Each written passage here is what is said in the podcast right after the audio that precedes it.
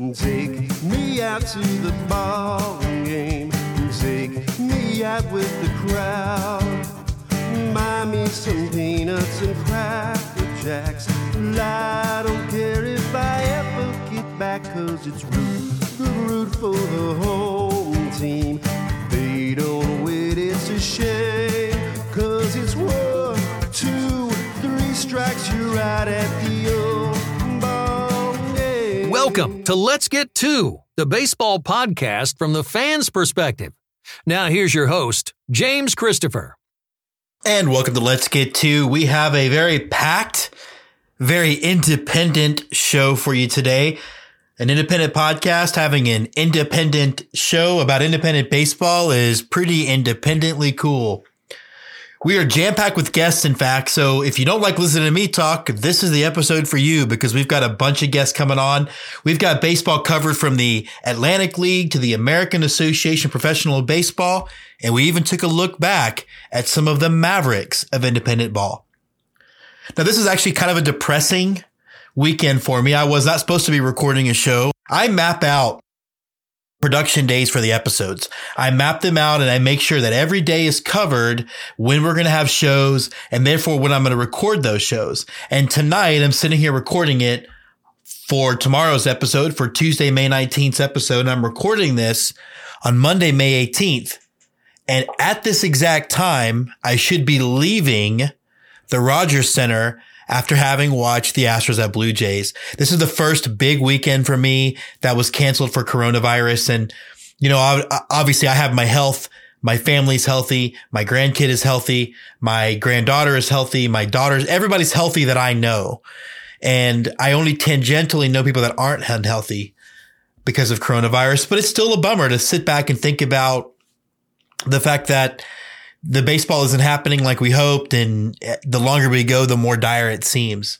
And so this weekend was supposed to be my big trip to go to the Buffalo Bisons and then to go up to see the Rochester Red Wings and then head up to watch the Toronto Blue Jays and the Houston Astros. And that's not going to happen, but we're going to stay positive. We're going to keep having some fun baseball content for you. So stick with us.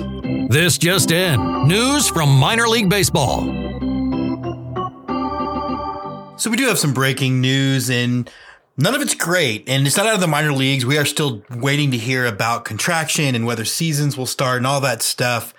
So funny how that story had a momentum until it didn't. But we do have some news out of the world of the Houston Astros. And again, none of it great. Some of it a relief. We'll start with Art Howe. You know, Art Howe was unfortunately made famous for what I think is probably a problematic depiction in the movie Moneyball. I do love the movie Moneyball so much, but they needed a villain, so they turned it into Art Howe. And Astros fans know it's one of the last guys you turn into a villain because he's about one of the nicest guys on the planet. Longtime Astros hero, Astros manager, got the coronavirus and spent some time in ICU but he is home and recovering and doing well. So that was the, the relief part of the news. Unfortunately, the Astros did lose a legend in Astros player Bob Watson. He's the guy that played for when my dad was young, when my dad was a, a big fan of the Astros. He was signed in 1965. Uh, again, longtime Astros. Nickname was Bull credited with scoring the millionth run in Major League history on Sunday, May the 4th, 1975. So even though May the 4th, 1975 wasn't quite yet Star Wars Day, as Star Wars wouldn't be out for another couple of weeks, I do like the guy that was credited with the millionth run in the Major League Baseball history, and he scored it on a day that would become a celebratory day for the most famous movie about space ever, and that guy was on the Astros. Uh, he passed away at the age of 74 this same weekend. And just a, a, sad moment for the Astros. You know, it's a team, the Astros are a team that doesn't get a lot of recognition for having much history, but we have our stars. We have our legends. Bob Watson, certainly one of them. And it was a sad moment for Astros fans when he passed away. But, but as often happens with something like this, it was really cool to see so many members of the Astros organization both media that covered them now, the people that covered them back when he was playing, come out and and express their their regards for this player. Uh, he played almost 20 years in the majors. He played with the Astros for 13 years, starting in '66. Played a year with the Red Sox. Played a couple years with the Yankees and a couple of years with the Braves. So. Rest in peace to Bob Watson and to Art Howe. We hope you get better quickly and you're back visiting Minute Maid Park. On deck, the Let's Get To interview of the week, brought to you by Fine Line Sportswear. And so we are welcome and excited to be joined by Michael Charron. Now, Michael's a filmmaking buddy of mine from Austin. Now, generally, on my other show, I bring filmmakers on to talk about their movies, except I'm bringing him on to talk about someone else's movie because the rarest thing happened, Michael. I'm not sure if you knew this. So many people suggest new baseball movies to me, and I almost always have seen them until you. How's it going, man? Good, good. Yeah, this is actually a movie that I remember suggesting to you multiple times, and every time I saw you, you were like, "I'll check it out, I'll check it out," and then you finally messaged me one day, and you were like, "I." I watched it. I've actually already watched it twice uh, before you even got back to me. Uh, yeah. No, that's absolutely true. So, you know, uh, first of all, I, I, know that you you like baseball. What is it about the game that you kind of dig that that you? Because I don't see you as a very big spectator sports guy out, you know, in general. Right. I mean, I actually am not. My I grew up. My dad loved football. It never appealed to me. Never cared for it. Uh, yeah. So I mean, in junior high, I got really into baseball because I had a friend who was into it, and uh, we were collecting cards, hats, going to games. Uh, it was it was just a game that appealed to me uh, on a level of.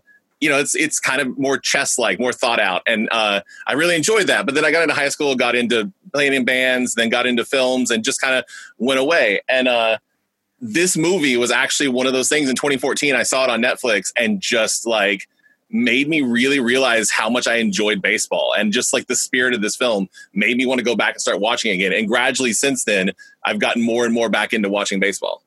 So tell me a little bit about because you're a filmmaker, so you get to bring a beyond the whole "oh, I liked it" or "I did it." You get to bring a little bit more inside knowledge to the movie. You're also working on a doc, I know, so we'll talk about that in a minute. But what is it about the structure and sort of the way this film is put together that stands out from so many other baseball docs that I think are a little bit dry? Is it just the subject matter or is it the filmmaking as well?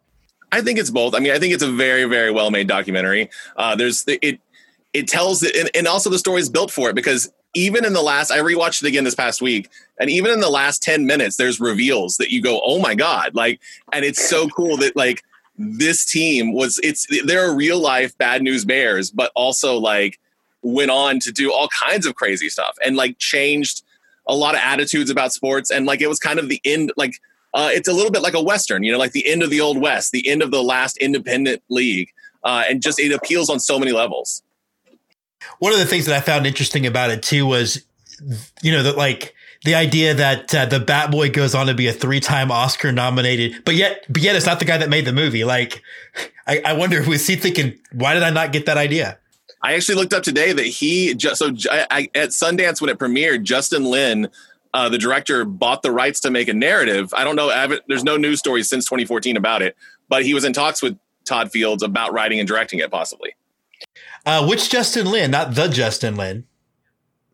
Oh wow. Very cool. Very cool.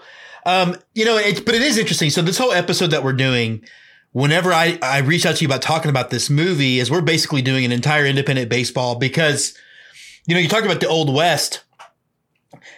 While the Mavericks died, it did rem- it did really renew people's um, appetite for something that's just not part of the norm. And I was thinking about it when I rewatched the movie about how all the stuff that they did, like the lighting the brooms on fire for the sweeps and stuff like that. All that goofy stuff is what is exactly what they do now. Like every team does stuff like that.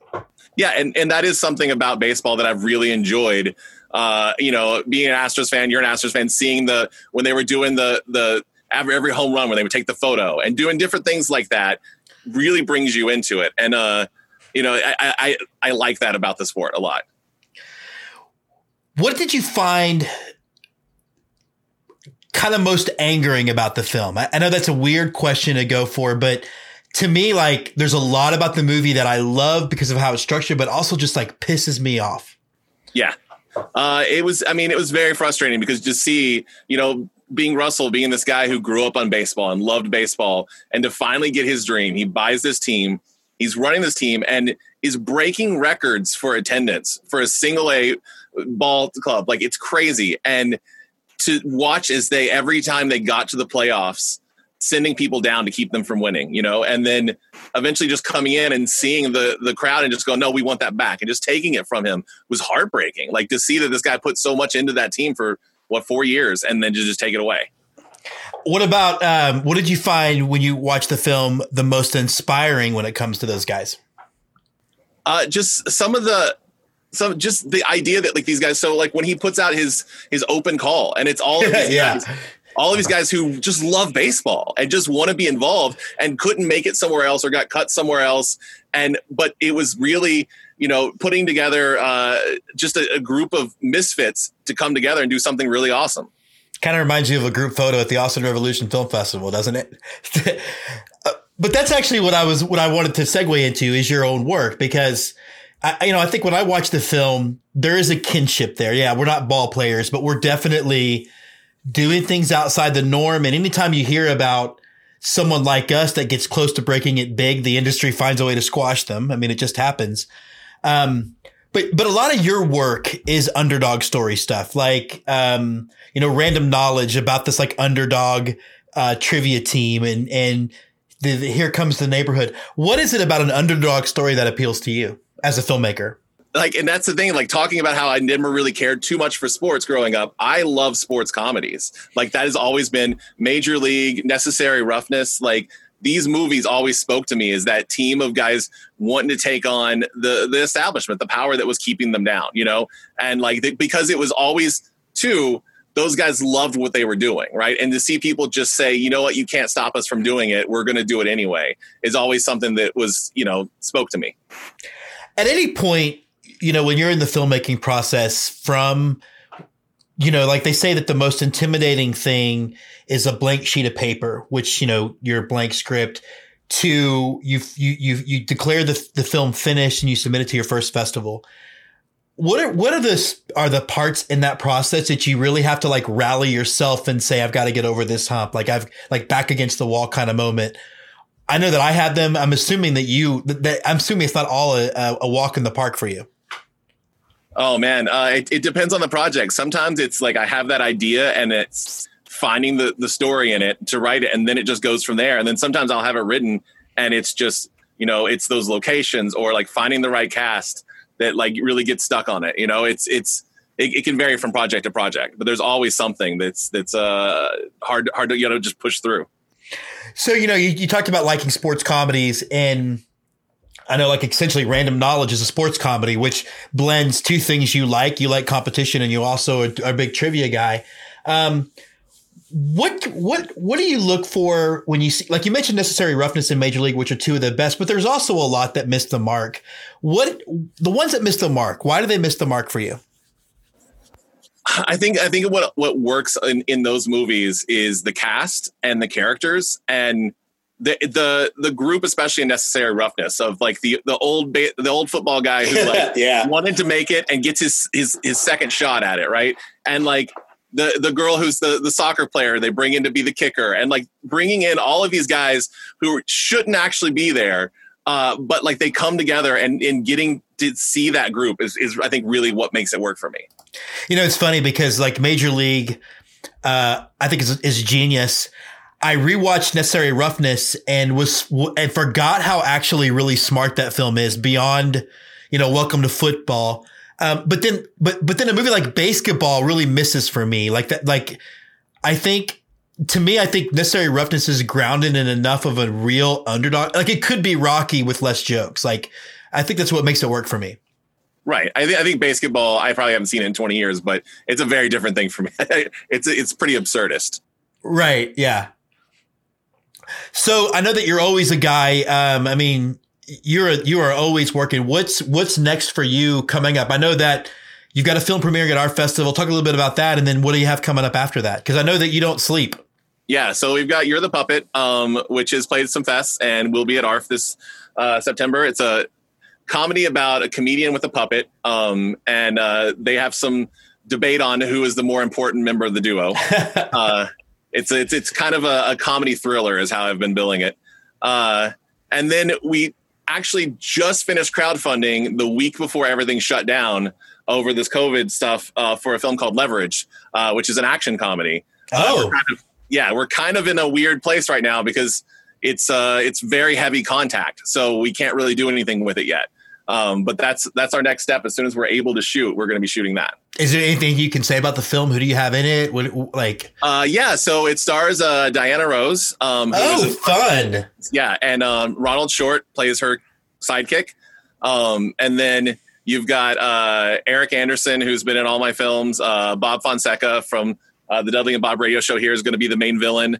Uh, and then we've got some guys here in town who are just martial artists. Some of our main guys have been doing them for like almost 30 years, who are training these guys to at least look like they know what they're doing. Uh, so it should be a fun shoot. I, I love that you got Diana Rose mostly because uh, her photo shoot for the Austin Revolution baseball card thing, they sent me about 15 photos. They really got into, they really got into that. And so, and, and what, anything else? Now looking far future, what else do you have uh, kind of in the, in the hopper?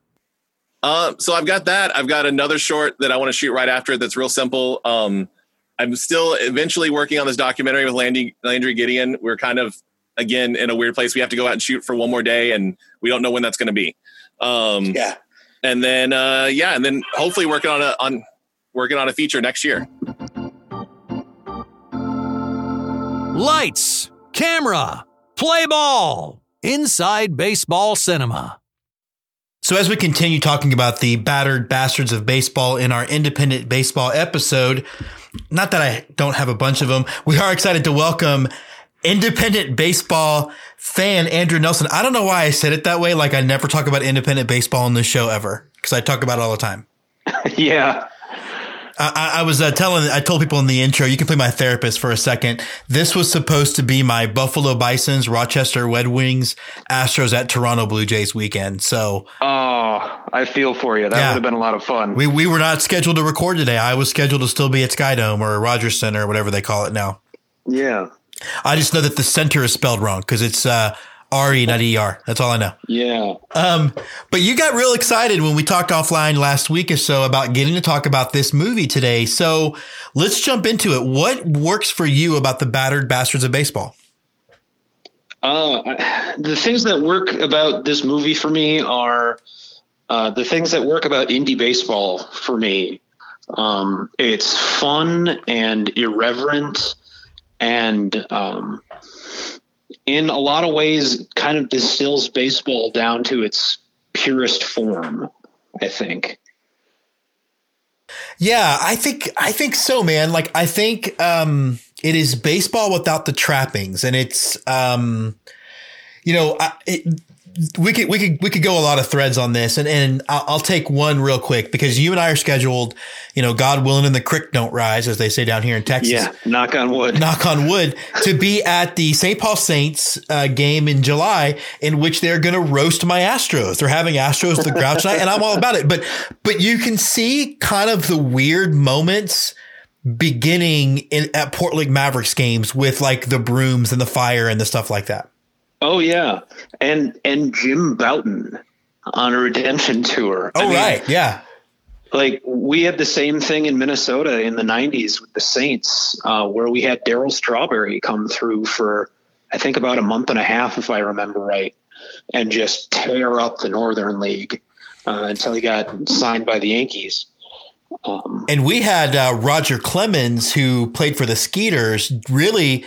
I think he only had like five starts, but it was really purely to play with his son. Like they wanted to play together. So yeah, you know, he was 50 years old and, and, and again, making, making the Atlantic look, look pretty silly, uh, cause he could still Right. bring it 95. And then, as you know, Yeah. in indie ball, that's fast. oh yeah.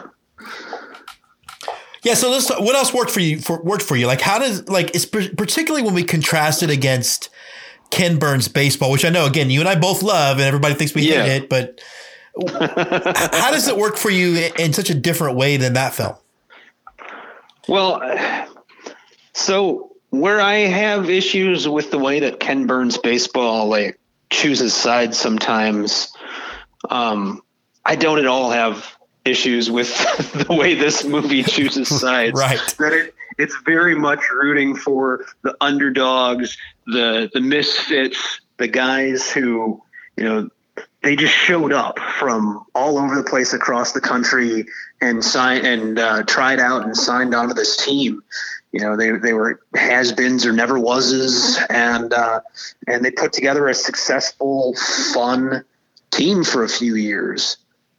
The thing that breaks my heart for it, because you know, it's funny. You and I are very wired into both independent and affiliated minor leagues. We are watching what the big rich corporation is trying to do to some of them. And it is the exact same mm-hmm. thing that the Major League Baseball did to the Portland Mavericks. Yeah. Yeah. I mean, it's, it's funny how history repeats itself or at the very least rhymes, uh, you know, like I've never heard that before. I love that. Okay. With, uh, you know, the way that they, they got rid of the Mavericks by putting a triple A team in there and, and some of the discussion that's been around, trying to put in put a AAA team in St. Paul or in Sugarland, two of the financially most successful indie teams going. Um, you know, it, it it looks like the big guys feeling threatened by the little guys who have just honestly a little bit of success compared to the you know the billions of dollars that Major League Baseball makes. Um, but but they can't. It's like they can't stand somebody else having fun and looking good, you know? Um, yeah, I think that's what's interesting. And, you know, we, we spoke to uh, later on in the show, we're going to talk to the play by play voice of the St. Paul Saints. And, you know, I don't under, I, I, I sense that jealousy, the same thing you're sensing from Major League Baseball. I sense it too, though it makes no sense to me because, you know, at the end of the day, the Saints have a stadium that fills 7,100 people. Yeah. They're throwing a party for 7,100 people. I would suspect Constellation Field, where the Sugarland Skeeters are, is roughly the same size. Right. Um, why, why do they feel like they gotta, like, I, I just imagine them trying to take it over and then homogenizing the crap out of it, just like uh, yeah. uh, every big corporation does to something small and independent. Exactly. Yeah, it's weird because, like, it's, I mean, they're both baseball, but they're not the same product, you know? Like, people going to a major league game, they're going to see the baseball. Right. And and like, I mean, I'm going to see the baseball at a Saints game, but I know I'm in the minority. right. Well, and it's also um, like I'm going to see the baseball too, but I'm also down to walk around and check out mascots and look at weird like for sure. And and yeah. Uh, take part in weird promotions and things like that. And, um, you know, it's it's a different thing. You're paying for a different thing, and you're paying different amounts too. I mean, much like, much different. You know, you, you can get a very nice indie ball ticket for the price of a nosebleed ticket at most major league parks. What was the thing um, with with Bastards? What was kind of the one thing that surprised you the most coming out of that film? Sure. Um, I guess I was surprised how successful they were, like on the field, how how successful they were as an on-field um, product. Um, that they really competed with um, the affiliated teams that they played, um, and you know they they don't go too much into it, but um, aside from you know the talking about their record and stuff like that. Yeah, we actually um, uh, covering it this episode. That's going to be my focus for the Raiders of the Lost Diamond. I did do a deep dive into just how how successful they were, and they were like for for all what four or five seasons. They were either first or second every year. They really did yeah. compete hard. One of the things the movie does kind of overblow though is how often Kurt Russell was involved because I really think he only played yeah. like eight games or something. But don't. Well, we won't talk about that now. Tune into the Raiders Lost Diamond in the next segment. Um. yeah. No, it's uh, and and there are the craziest thing maybe is that there are there's stories that they didn't get into, like they didn't really talk about that. Uh, Big League Chew was tied to the Portland Mavericks until the very end. They're like, oh, what? Yeah. Yeah. Um. So, I mean, it's it's it's kind of the antithesis of of like Ken Burns baseball in a lot of ways, in that it's it's a little irreverent and it's a little funny and goofy, and it's also very really brief. Like it's under an hour. Yeah, I feel like that could be a three-hour doc, easy.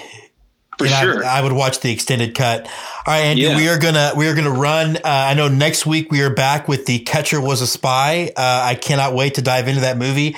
My reaction to it might surprise you. Uh, we'll, we'll see. I, I have uh, I have a interesting reaction myself.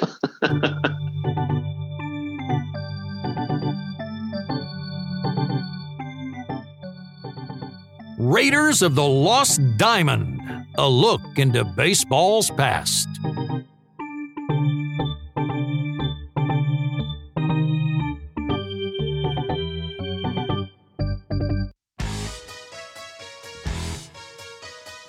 And as we continue to focus on independent baseball, partly in relationship to our discussion of battered bastards of baseball that we had earlier in the show, our Raiders of the Lost Diamond segment takes a further look at that upstart team from Portland. Now, after the Portland Beavers left Portland after almost 70 years, the largest city in Oregon was baseballless until an upstart from Southern California came along, a maverick, if you will. The Mavericks were a minor league club operating in Class A Northwest League. Founded by longtime actor Bing Russell and featuring his son, some of you might call him Snake Plissken, but it'll always be Jack Burton to me, Mr. Kurt Russell, the Mavericks were just that a Maverick indie club playing in an affiliated minor league, which is unheard of today. Now, at the time, they were actually the only official independent club operating. Major League Baseball had effectively destroyed independent baseball with its consolidation and combination of the minor leagues. That's right, fans of this show, those same minor leagues they are now trying to kill. Now, being an independent team, all the other teams in the Northwest League got players from the big league club. It was very similar how it is today, where there was single A, double A, triple A, and on and on and on. The Mavericks, however, had to hold tryouts, just like all the other independent clubs that we've covered on the show. So, has beens, never were's, and former Major League star Jim Bouton, along with former actors, came to play and coach. Bing Russell, the GM and now full owner, carried a 30 man roster because he thought everyone should have one last shot at playing baseball. The team kicked off in 1973, winning the South Division with a record of 45 and 35. In 1974, they went 50 and 34 and came in second in the West Division. This is a great two year start for a team that, quite frankly, no one expected to win a game, much less many games. That same year of 1974, Lanny Moss was promoted to GM, making her the first female GM in professional baseball. Again, another Maverick. In 1975, they went 42 and 35 and won the North Division, losing to the Eugene Emeralds in a three game series for the championship. As the documentary The Battered Bastards of Baseball points out, the Emeralds, then a Reds affiliate, got an influx of high level talent sent down. The Reds organization and the other organizations that would follow couldn't stand losing to an independent club. In 1976, I was born. And the Mavericks again won the division, this time losing to the Walla Walla Padres in the championship. In 1977, the Mavericks put up their best season yet, going 44 and 22, and then faced the Bellingham Mariners in the championship series. Notable future MLBer Dave Henderson was on that Mariner squad. Bellingham won game one, and then the series shifted to Portland, and 4,770 people saw the Mavericks destroy the Mariners 10 to 1. It forced a third and final game in Portland the next night, but unfortunately, the Mavericks would come up just a bit short, although they did draw 7,805 fans. Now, again, as the documentary points out so well, Major League Baseball was concerned about the now viability of independent baseball. Fortunately, the horse had left the barn. Part of it was because, you know, much like independent baseball today, The atmosphere was fun. It was a nine inning party, and the Mavs set attendance records for A ball minor league baseball wide. So the Mavs were then forced to be bought out by the Pacific Coast League, claiming they wanted to bring AAA baseball back to Portland with a new version of the old Portland Beavers. Now, the Mavericks were incredibly popular. However, the Beavers, in their first season in 1978, drew only 93,000 fans for the season, an average of under 1,400 per game, far below what the Mavericks drew. AAA baseball, one would think, with a higher level, I'm using air quotes, higher level of talent, would draw bigger crowds. I can't recommend the documentary enough. It is one of my favorite baseball movies, period. It's such a loving portrayal to people who love the game, not because of the money or the glamour or the ability to be like Blake Snell and have followers on Twitch, but because they love the game for the same reason I love the game and the same reason that people hang on to that game as long as they can, and for the same reason that people that are listening to this show love the game. Watching it reminded me of the line in Moneyball where young Billy Beane is getting recruited to possibly be drafted by the Mets, and, and the scout says something to the effect of, We're all told at some point we can't play the kids' game anymore. Some of us don't get to decide, and for some of the some for some people it happens earlier than others. I love this documentary because it's an incredibly American story of people being told no and not taking no for an answer. Unfortunately, it's an American story that the rich would step on them. But the doc is beautiful. It's about perseverance and it's about saying, I want one more minute in the sun and I don't give a damn who tells me no.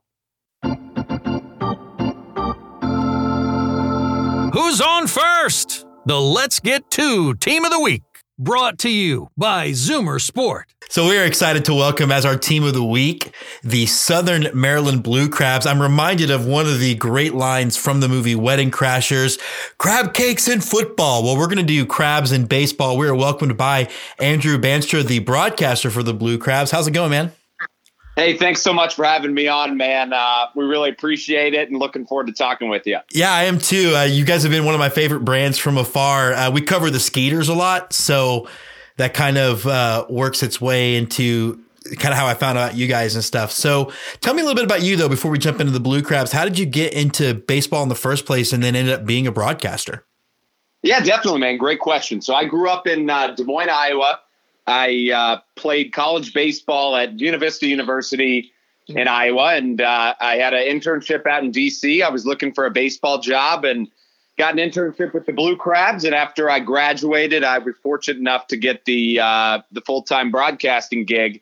So you know, I've always loved baseball. I've always loved sports in general, but broadcasting was always my dream. And I'm going on my fourth season here with the Blue Crabs. So you know, it's it's a great atmosphere. Um, Southern Maryland's a great place, as is Sugarland. Um, you know, so it's the independent league scene is incredible. The Atlantic League in particular. So you know, I I couldn't be more happy. When you were growing up, you know, I, I think baseball. There, there's there's a famous quote that I on the show consistently misquote, but it's essentially that you know baseball is the only sport you can see on a radio. Um, and for me growing up, it was guys like Milo Hamilton. Down in Houston now, we have Robert Ford. Um, I'm in Round Rock, so Mike Capps. Who are some of the voices you grew up to listening to? Yeah, great question, man. Um, you know, I'm I'm a big Vin Scully guy. Um, I, I like Bob Uecker a lot too. So you know, I think you're exactly right. When you, um, you, it's a special, special thing when you're able to listen to baseball on radio in particular, right? Because it's just such a fun, fun art to listen to of guys that are so accurately able to depict the scene without seeing it. But at the same time, obviously, you know, calling a game on TV is so different and also such a such a talent that guys like I mentioned have. So, you know, those are some of my favorites, and they do such a great job. Really, truly, really, and truly. So, you guys in the Atlantic League, I want to talk a little bit about 2019 because y'all were sort of kind of the testing ground for some Major League Baseball stuff. And I was curious how it kind of played out for you guys. Like, some of the, the more subtle rule changes are fine, but like sort of the the as we call it the robo um side. I remember talking to Tyler Stam of the Skeeters, and he said it's not like R two D two will be back there, and I was really sad actually. That would have been cool. But um, what was it like, kind of dealing with that aspect from your posi- your perspective of a pitch is thrown, waiting for the umpire to get the word of whether it was a ball and a strike, and that kind of delay, and and, and how did that work out for you?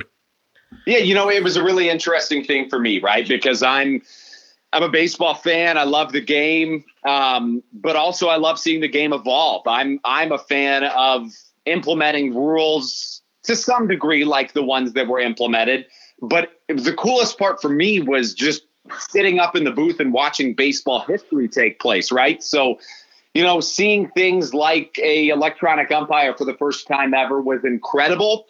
But it was a little bit of a, a an interesting situation because I interact with the players um, quite frequently, so I hear their side. Some like it, some don't. But then from a PR perspective, I love it because you have all these media outlets coming out covering it. Um, so just seeing the baseball history take place was incredible. Um, the biggest one, the biggest day that we had was July 13th when Tony Thomas stole first base for the first time. Um, that was something, right? That was that was uh, you know the rule would be any pitch that is not caught in the air um, is fair game to steal first base on. So the interesting part about that was kind of the talk around the clubhouse was like, I'm not doing that. Like that's kind of cheating the game. That's that's not something I'm interested in doing. So for the first couple days, you could see guys kind of having the opportunity to do it, and the you know the guys out of the dugout would yell like, "Come on, do it!" And like somebody I remember once, one of our catchers looked back towards the dugout and he was like, "I'm not stealing first base." So um, it was kind of like a taboo thing, like cheating the game. Like, I don't want to do this. I don't want to be the guy to do this. But I'll tell you what, um, a couple players in particular, I think, are maybe a little disappointed that they didn't steal first base earlier because Tony Thomas got so much press out of that. I mean, he was covered on basically every news medium that there is, and other guys had the opportunity to do it first. So it turned out to be a cool thing. And by the end of the second half, uh, we had like three steals of first base in one game, and a couple times it kind of changed the outcome of a game. So you know, no matter where you sit on that issue, I honestly, I don't see it happening in the MLB, but it was interesting for sure. Yeah, I don't see it happening in the MLB either, which is unfortunate. I mean, they don't steal anything in the MLB anymore, which is a whole other conversation.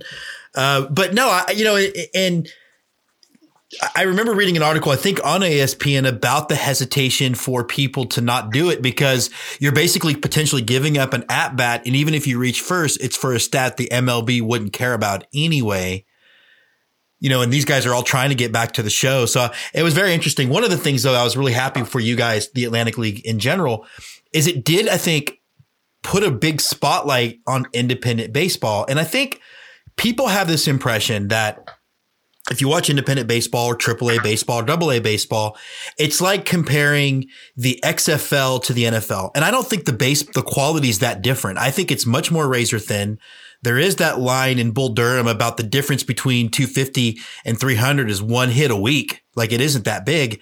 Can you speak to the quality of play that you guys have, particularly in the Atlantic League?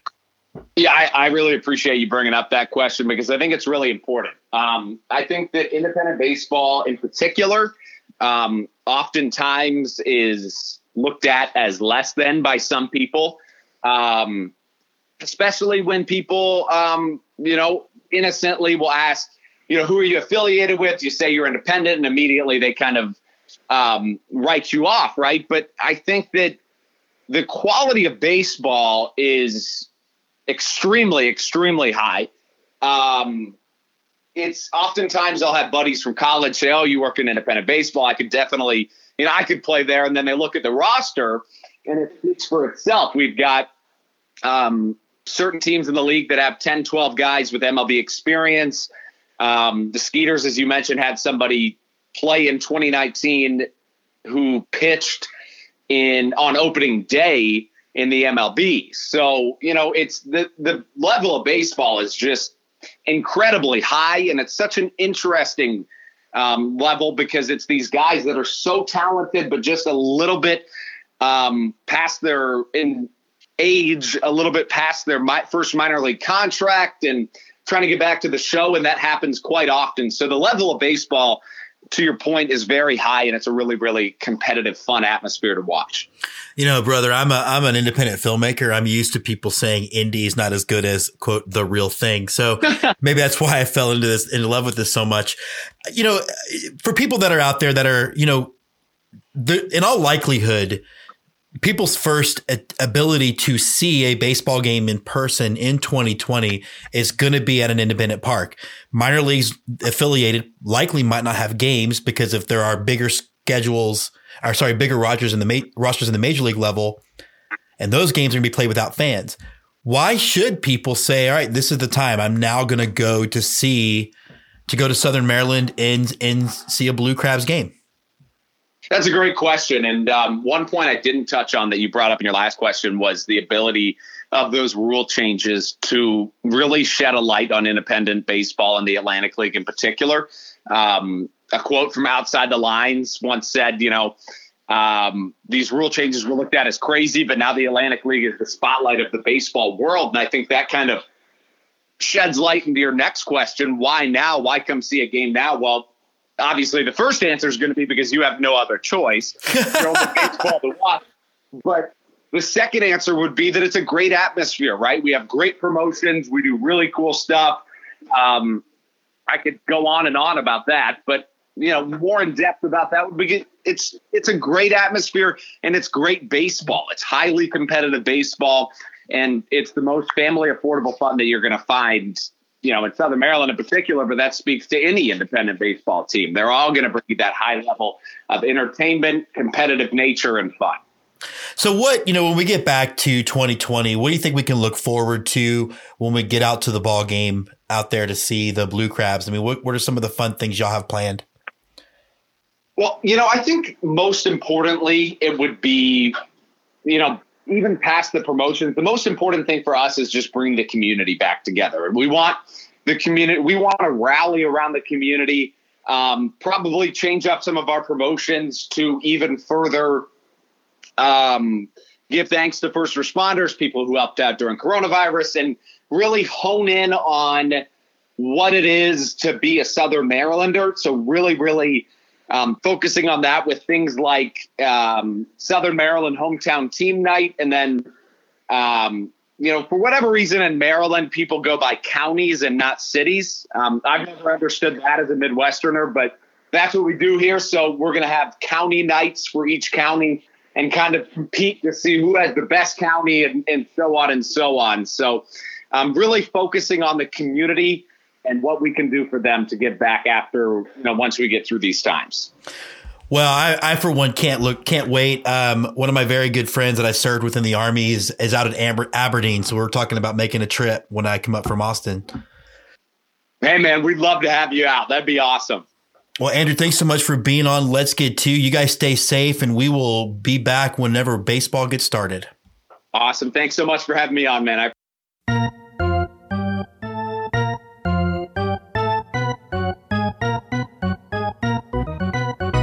And now, on to close it out, the right hander from Houston, Texas, James Christopher. So, as we close it out, rather than doing a regular monologue like I normally do, I thought that I would donate or give my closing it out segment to shine a spotlight on another independent baseball team that I have admired from afar.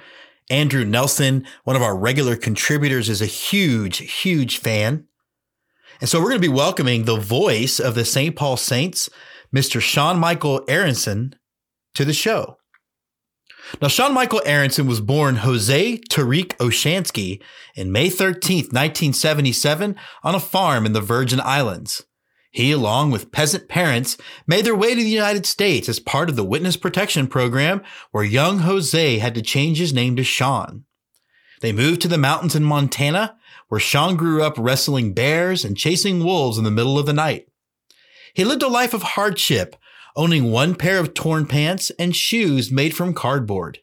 He vowed to make it big and give back to his parents who had five jobs each just to make ends meet. Sean left the countryside of Montana for bigger things in LA, where he was a cast member of the original Real World. It was there that he discovered and came up with the idea of Survivor, selling those rights to Mark Burnett. He made his first million at the age of 17 and made it to the Fortune 500 at the age of 19.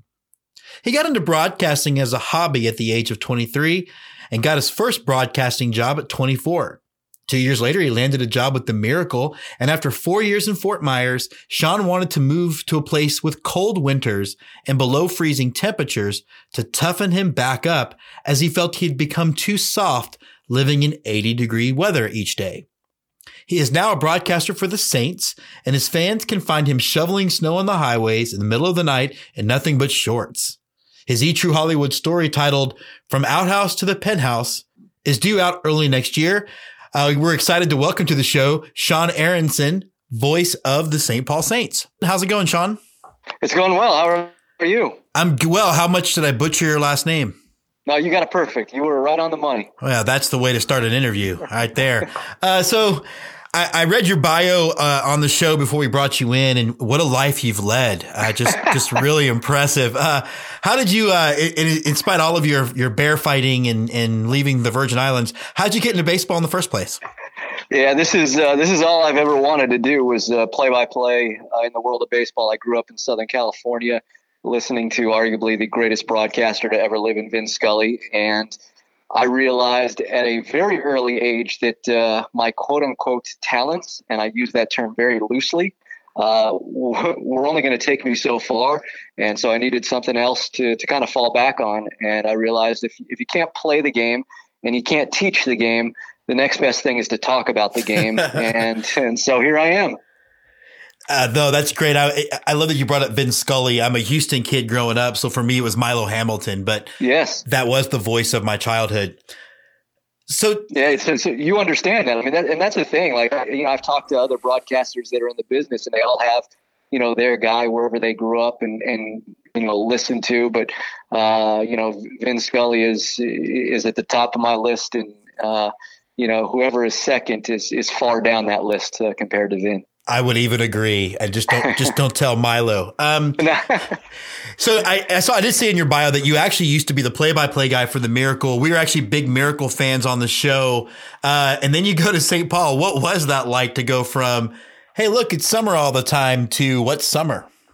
yeah, that was uh, you know it's it's funny that you you say that that you asked that because I drove from Fort Myers to uh, to St. Paul basically right when spring training was starting down in Fort Myers. I had wrapped up everything that I needed to do and uh, started driving up. So it was a late February, and I drove right into a, a terrible snowstorm in in Minnesota. So my my welcome to Minnesota moment was on my way up. I think I was in Iowa, and me and about I don't know 15 other car, cars pulled off the road at the exact same spot to the same exact hotel because you couldn't drive any further and uh, and, had to stay the night. And then when I drove to to Minnesota, my first day of work, uh, I was the idiot who, again, another snowstorm passed through. As I was trying to drive into our parking lot, I got stuck at the at the entrance of the parking lot. So now I'm blocking everybody from trying to get into our parking lot. First day of work, and and that's how I uh, welcome myself to the organization. That's hilarious. It's also kind of funny that friend of our show, the current now Mighty Mussels broadcaster yeah. Marshall Kellner, Minnesotan and big uh big Vikings fan. So and Twins yeah. fan. So very yeah, weird. Yeah, he actually he was actually uh was it last year or two years ago? He he came back into town and uh, and I met him for the first time, and, and he came and toured uh, our ballpark with the uh, with the Saints. So I had a chance to meet Marshall. Really nice guy. Real nice guy. I'm, but I've been a I've been a Saints fan from a distance. One of our regular contributors is a regular goer. I have tickets for July 31st. Fingers are crossed that that's still going to happen. I love the connection to the past that the, that the name the St. Paul Saints ties to the old minor league team before I think the Twins were even a thing. Yep. But how, talk a little bit about that connection that St. Paul, the Saints have with that community in the area. Yeah, look, Mike Veeck, Mike Veeck, our, our owner and, and president, says it all the time that uh, a community does not need a, a, ball club, but a ball club needs its community.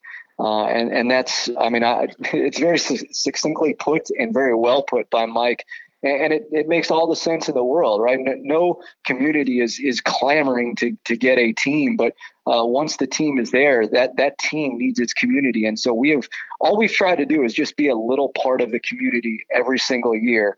Uh, when we when we moved into the brand new ballpark five years ago, we said that we didn't want to be the community; we just wanted to be a part of the community, and uh, and and that's been the case. And so, look, we we, we do everything we can to uh, to to go into the community, just like every single minor league you know baseball team or, or uh, you know sports team in general, to do what you can uh, to immerse yourself in that community, whether it's uh, you know being a part of parades or, or festivals, or whether it's going to hospitals, whether it's giving back to charitable organizations.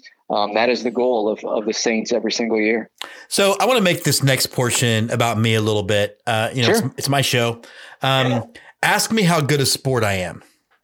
How good of a sport are you, Jim? So it, on November 1st, 2017, um, 42 years of frustration came to fruition, but I had to get tickets to Astro the Grouch Night um, because I also have a sense of humor, and I thought that was amazing. Whose idea was that? Was it yours? I hope so. And and just, I mean, how much of that is important though? Creating these moments, and for y'all to jump on that, and and to again get a guy from Texas to immediately buy tickets and plane tickets. By the way, uh, what a smart move. Look, here's the thing. We, we have always been kind of anti-establishment, you know, Major League Baseball for the longest time. And, and I would I would say Major League Baseball has come around a little bit, but for the longest time, they were this is our way. You know, there is no fun. We're not doing these between inning promotions. We're, we're not having uh, promotional nights. We're not doing any of this. And then they realized, look at all the success minor league baseball is having. You know, it, it, can work here.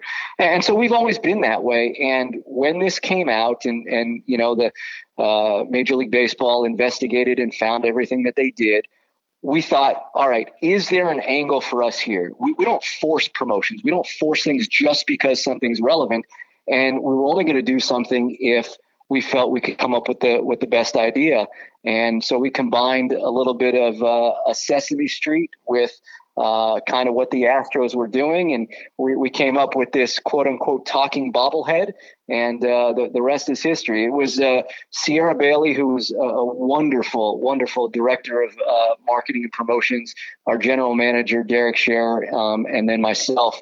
Uh, all had a hand in this, and, and just sort of refined the idea uh, you know, over the course of a, a few days. And, uh, you know, now you, you have the, the Astro the Grouch uh, talking bobblehead. I, I, will say this, though, uh, and, and, obviously we haven't given him away yet, but uh, I am the voice of, of Astro the Grouch. So, that, yeah, so that is, that is a little nugget that nobody knows. It is not public yet, but I am divulging here on, on your show for the first time that when people get it, I am the, the voice. And by voice, it's, you know, just we're you know saying fastball, curveball, whatever. In, in my worst, in my worst Astro or, or Oscar, if you will, uh, uh, you know, voice that I could do. But uh, it was funny enough, and we were like, yeah, let's just go with it. So yeah. If I'm lucky enough to score one, uh, it is going next to my orbit holding the uh, the oh, World yeah. Series trophy. Again, yeah, sense of humor. Um, there you go. But, but, now down to some serious business though. Like I said, I do have tickets. I have, um, I think we got four seats. What mm-hmm. is the plan or, or how do I, well, I know what the plan is. You guys formulated a really thorough plan for yeah. how to approach COVID. How important was that to reassure everybody that we are going to do our best to give you baseball, but also make sure that it's safe? Yeah. And, and let me be upfront about this.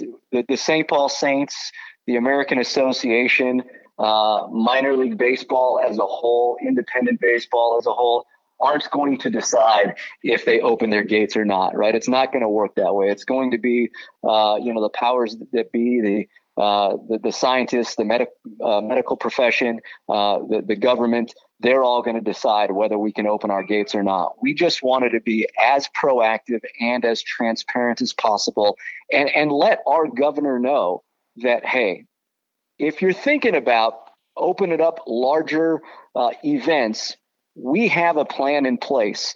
What we released was a five page plan to the media and then to our uh, and to our fans. It, it, sits on our website right right now. Anyone can go to saintsbaseball.com and, and see our plan.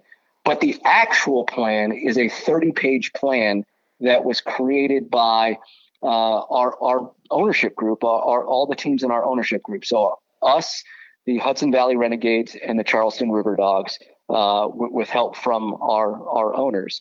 And we spent the better part of a week to a week and a half on phone calls, kicking around ideas. Uh, operations managers from each team uh, got involved because, look, they are the pulse of everything that goes on in the ballpark. Uh, we got the food and beverage departments involved. We got the promotions departments involved.